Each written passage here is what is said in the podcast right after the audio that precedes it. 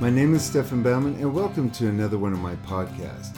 In this podcast, I'm discussing with one of my coaching students the importance of establishing a strong central focal point with using edges.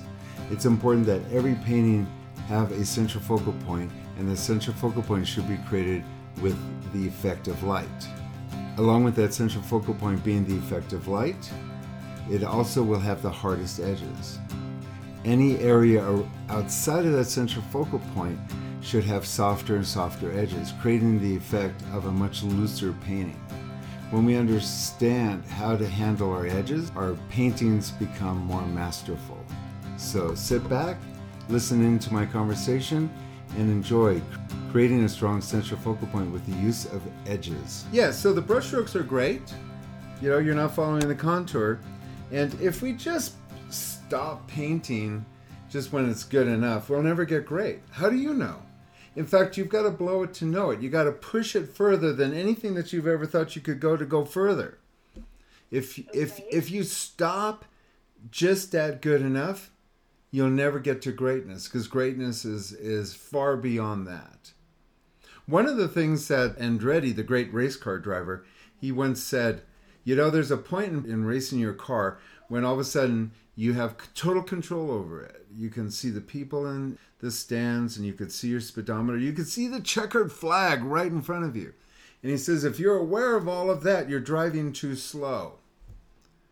The problem with this painting is that, yeah, we started working on the brushstrokes to try to improve it. But guess what? You're driving too slow. You're painting without fear. You've got to be fearful. You've got to take this painting, you got to mess it up. You got to do something with it that goes beyond this because this isn't where we want to go. This is just to get you to get started. Okay. The question is that you have to ask yourself at this point is, but what if? What if I take it to the next level? What if I take this painting and start finding out what it is to complete a painting more powerful? What if I risk this painting at this point and turn it into something that's even greater, harder, trying to achieve a certain level that's even a step beyond this that you don't even know that you don't know. You don't know what you don't know until you blow it and then you'll know it. But you got to you got to push yourself forward. And so yes, this is good. We finally got a hold of this, but could there be more? I don't know. If you throw in a towel too early, you won't know. But yet, Churchill once said it takes two artists to paint a painting one to paint it, and the other one to hit him over the head and say, it's done. Because sometimes artists don't know it. And the only way that you know it is to actually take what you have and push it beyond and sacrifice this for the sake of future paintings. Because if not, this is all you'll know. And so the next thing that we have is that you're not following the contours anymore of your painting. So what's next? So the first problem with this is that I don't have a really clear central focal point, which is crucial. You got to have that central focal point. You got to be able to look at your painting and go, "Pow, that's what I want to see." The second thing that we want to see is that we want to manipulate that central focal point by using brights and shadows. That's the main thing. And then the second thing that is crucial is handling your brush strokes, your edges. That's the next thing. Otherwise, you will just be painting like you're an you know an old lady at the senior center, you know, copying roses out of uh, Walter Foster book. It's like no, you weird. That's not why you take coaching. Coaching is to get you to the next level. So, did you get the email that I sent you? Yeah, yeah. So those are white roses. That's exactly the same thing you're working with. And I chose that section of the painting. It's a section of the painting, but I chose that section of the painting predominantly to show you how to focus on a central focal point. So yeah, you see the blurry edges? Yeah. That's what you need to do now. If you notice your your your your roses in your painting, they look like uh-huh. roses that are cut out of a picture and glued onto a brown background. So if we just follow certain rules that, you know, in transitions, any transition, anything, every inch of the painting has to be in transition. It either has to be going dark to light or warm to cool. Something has to be changing. And if you notice both walls, they're different, but they're not different every inch. They're almost the same color, same value, same temperature, inch by inch by inch. They have some brush strokes in it, but they're really not moving in any way. Um, areas that are closer to the flowers are going to be darker in shadow. As they get further away from that, the, that they'll be lighter. Now, where is the central focal point in this painting? The bag tag is pointing to it. Okay, so how in the world are we going to be able to see that when you, know up on top you've got a pink flower, a red flower, and a white flower?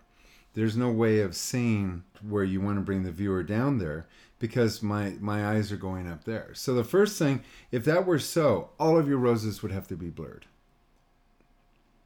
Okay. Now you would say, but wait a minute, Stefan.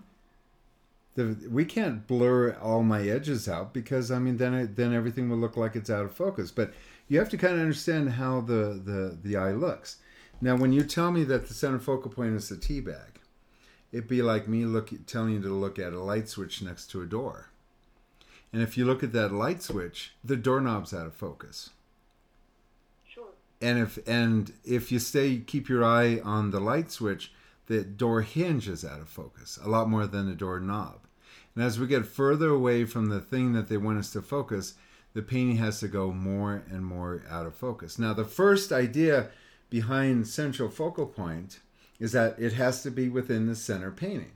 So, the way you set this painting up, the center focal point should be somewhere in the middle third, not at the very bottom of the painting. It's got to be in the it's got to be in the middle. Where this thing is set up, all the greenery in the center has got to be your central focal point. That's where the center focal point should be the way you set it up. Now, but Stefan, I like the the setup, but I don't want to have. That's not where I want my center focal point. So the first thing what we would do is that if you want the the tea bag at the bottom of where the table is at the bottom of the, so you needed more table, so that you would have the the area of the table that you want the viewer to look at, the tea bag down there, you want that to be in the middle part of your painting. So you'd have to bring more table in the front.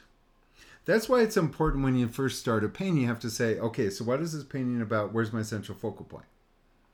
Yeah. Then once that's established, it has to be within the middle third, hopefully in one of the corners of the middle third. If that's where the tea bag is, then you have to adjust everything in the painting. And in this particular instance, your roses would have been higher, but then it would have gone out of the top of the painting. So what we have to do is eliminate all the greenery. And the greenery is sitting there in the middle, holding up the roses, but not doing anything else. It's just there. If you would have cut those roses shorter and put you know move the vase up in there, you would have had enough room for the table. So at the very beginning of this painting, you're already set up for disaster. okay. See what I was yeah, so the first the the the the, the mistakes of a painting are usually caused at the very first 10 minutes of the painting and even the 10 minutes before you even start. So those to the first 20 minutes, the 10 minutes before you start and then the 10 minutes of starting, that's where 98% of all the mistakes are made. And here the the issue is is like okay, so if that was going to be your story, that your center focal point, there are things that you have to ask yourself. Where's the central focal point? Why is it a central focal point? What do I have to do to make it a central focal point? If you want the viewer to be down there, if you think you need to blur, if you think you are bothered by the blurred edges of that painting that I sent you, oh my God, you would have to blur all of this painting to get the viewer because the viewer doesn't want to look at anything that's blurred. By blurring something up, you just kind of continue on to something else. And when we weren't really talking about edges and things like that, the flower that I sent you, you would have probably walked up in the gallery and said, "Oh my God, that's so pretty." But since we're kind of taking it apart and analyzing it, the the artist there has actually eliminated all of the edges except for the right hand part of the rose where there's some detail, and we're forced we're forced to get to that spot. That's the key Okay. to getting a central focal point. Is you're you're forcing the viewer. If your if the bottom of the painting is the central focal point, you've got to force everything down to there. If the whole top part of the painting is blurry, human pe- human people don't like reading small print. Serious cereal boxes do the same thing. They put Cheerios in big letters, but you know, may cause cancers down smaller because they don't want you to see the little stuff. And we don't bother with it. How many times do you go, oh shit, I got to put my glasses on? I'll oh, forget it. I don't. It's not too much bother. You know, that's that's the way that we are. And painters, we have to understand how people are, how we see things, how we filter things, how we think of things, because it's communication. Just like right now, I have to form my conclusions, my ideas, where what I want you to get before I say it. Sure. Otherwise, it would I would just be babbling on, and you would be going, "What's the point? What's the point?" The point is the center focal point's got to be in the center. Everything else has got to be loosened up. Your brushstrokes have got to be loosened. Now, I just happen to be writing a blog right now on brushstrokes, and the issue with that is that when you're putting the painting in at the very beginning, that's when you establish your powerful brushstrokes.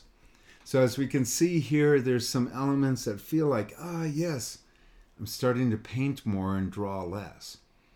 But these elements that once you master them, once you master these elements, you will be putting the this part of the painting in first in correct colors and compositions, uh, and then putting the detail in on top of it. And where the detail goes is usually around the center focal point, and you work out. And a lot of times when you look at Sargent's work or some of these great painters, like the painting I just sent you, if you look at the if you look at those paintings, a lot of that stuff that you actually see is actually the preliminary painting unpainted.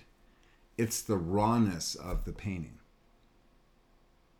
It's a very interesting thing that when you're looking at something like this and you're like going, "Oh my god, that's so painterly." And yet, that's an underpainting that we're looking at. The artist has just chosen not to finish it because once it got the oh central focal point in it, he's you know he determined it wasn't required because the viewer can look at the center focal point in in the periphery of his of his eyesight. The rest of the painting looks complete. Okay. Okay. Okay, so so Wow. there's a lot of stuff we have to learn to get your painting to be more painterly because right now you've illustrated it quite beautifully. But if you look at it, if you look at the roses, they all look like they're cut out and glued to a brown background. Yeah. Yeah. Yeah. Yeah. Okay, so we need to start manipulating the paint and and also when you soften the brushes, brush strokes, the flower becomes more three dimensional because when we're looking just at a flower, our depth of field, when you're looking at something, our depth of field is very short. When we're looking at the front of a rose, we don't see the back. The back is blurry. And you don't even notice that. Okay? A lot of times when people uh, paint a portrait, the nose is always a problem. And it's because they're illustrating the nose too much. Because when we're looking at a viewer, we don't look at their nose. Their nose comes at us and it's actually out of our line of vision, our depth of field. So, for instance, what you could do is is hold your palm out flat in front of you. Yeah. Okay, so your palm, you know, let's just say from the tip of your finger to the back of your palm there. Let's say that's a flower. Okay, that's about the size of a really healthy rose. Okay, so if we lay that flat, you'll notice that if you look at the front of your palm where your thumb attaches there, you can make that into focus, right? But when you make that in focus, your back fingers are blurry. Yep. See? So that's, I mean, within just that shape of a rose, you've got hard edges in front and soft edges in back, unless you're causing the viewer to look at the back rose. And then the petals in front are are Are blurry. blurry. Yeah, because if you right now hold your hand slightly up and you you kind of focus your eye on on your back finger, the front of your palm gets blurry, and that's only within five inches. So I you're know that well because of photography. Yes, exactly the same. But in painting, it's the same way. So what we have to do is we have to paint things the way that we see things, the way that we know that the viewer sees things. When you know that in photography you have the depth of field, you focus on one area. When you focus on that one area, the rest of it really doesn't matter anymore, does it? You immediately go, okay, well that's that's what I want to see. But in painting, we forget that. We we we tend to overanalyze and over over illustrate. And Yeah. Yeah. then then the issue with this too the next phase of this is that we want checkering we want highlights and shadows we want darks and lights so what's happening like in that rose in the back see the lights in the front the back of it is dark, and it should almost go darker. But if we squint our eyes, that red rose in the back almost is the same color as the background wall. And if we squint our eyes, look, it just disappears. And you say, well, Stefan, that's okay because it's blurry. But no, we still kind of have to see a rose in there because there's air between the rose and the wall. And the way that we do that is we, we highlight the air. And so in the back of that rose, we allow the rose to go darker and even allow it to get darker because when you put an object against something that's illuminated, it appears darker. So we darken the back of the rose and then we highlight the wall and back, or we illuminate the air between that, and that's just actually trying to get a lighter color. We soften the edges so that they feel somewhat, you know, lofty. Um, but we have to control our lights and darks. And that also helps with it not looking like a cutout. In this particular painting, what I want to see, what my view would be, and that's just my view, when the student says, My central focal point is this, I don't go out to try to prove them right or wrong. I just go, okay, you know, and I say, well, this is this is the reaction, and then usually a student will go, well, where should the central focal point be in this painting? And I would say, well, logically, it has to be in the middle third, and judging by your your setup here, it would be the white rose and the green leaf, you know, because it's just off center and it's in the middle of the painting. And when you look at the painting, doesn't it feel like that that that's where you want to be? Yeah. White, white just attracts. White does, but but you know I like it with the flower that I showed you. There's a lot of dark and dark and white too. You know, look at those are white petals down below, but they don't attract your attention. But white does. That's an easy thing. But the white also has to feel like there's a highlight in it because there's lights and shadows. There are levels that we want to get. And notice too, all those leaves and things. You don't want to have every leaf illustrated. You know, it's like every it's like just a couple. The rest of them can go in shadow like you have. But where it gets absolutely pitch dark on the left hand side, where those those petals are getting dark and they go up against the wall, lighten the wall a little bit. Bring some backlighting to bring out the edge. Don't don't uh, lighten the flowers. You're always looking for checkering. That's always what you want. And if you notice the light on the flower and the leaf right there, the bright color right there, um, the the second secondary cast shadow against the wall. Look at how our eyes are pulled into that. And what's great about that is that that secondary cast shadow that's on the wall of the light going through the leaves, that's an interesting effect. That's your secondary effect, and that's what you'd want in there. And then the third, because you always want three, might be the highlight on the spoon in the front. So you, and the, that would form a triangle. And see, it's really hard for us to get down to the tea bag. And you did a really great job with that. You did a really great job with the light on the table. Absolutely. But it's not in the right place of the painting. So, and right now I'm I'm I'm conflicted between the table and the rose. Table and the rose. Now we didn't have this problem until we kind of got the roses done. And now it's opened up a whole comp, um, a whole can of worms because now we're dealing with two central focal points that are completely at oppo- opposite ends of the painting. And sometimes we don't know that until the end. And oftentimes, the problem that you're talking about here that we're dealing with should have been figured out when you set the the the fo- the original setup together. You know, this is a, the 10 minutes before you started a painting. You should have known these bits of information. But how do you know to know these bits of information? By painting and practicing by doing it wrong and correcting it by doing it wrong correcting it and constantly say but what if what if what if? Eventually these mistakes become less and less and less. You become much more of a powerful painter.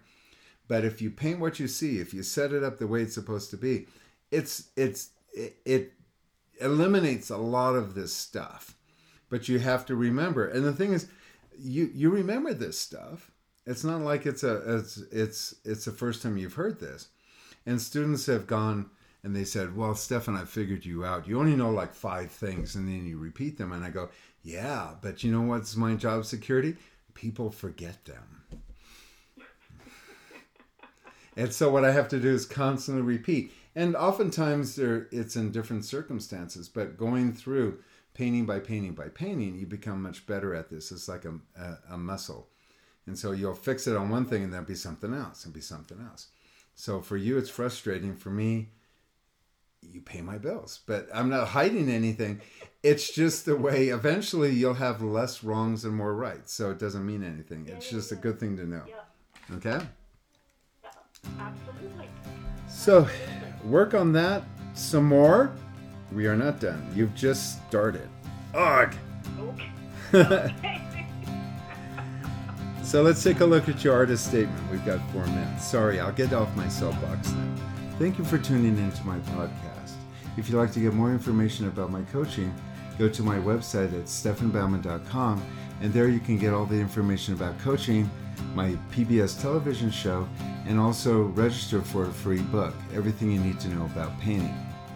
I also invite you to go to my YouTube station under Stefan Baumann The Grand View, and there you'll find hundreds of videos that are filmed in my lectures, or if you want to watch me to paint, you can do so there also. So that is on YouTube. And again, I thank you for tuning in, and I look forward to having you return real soon.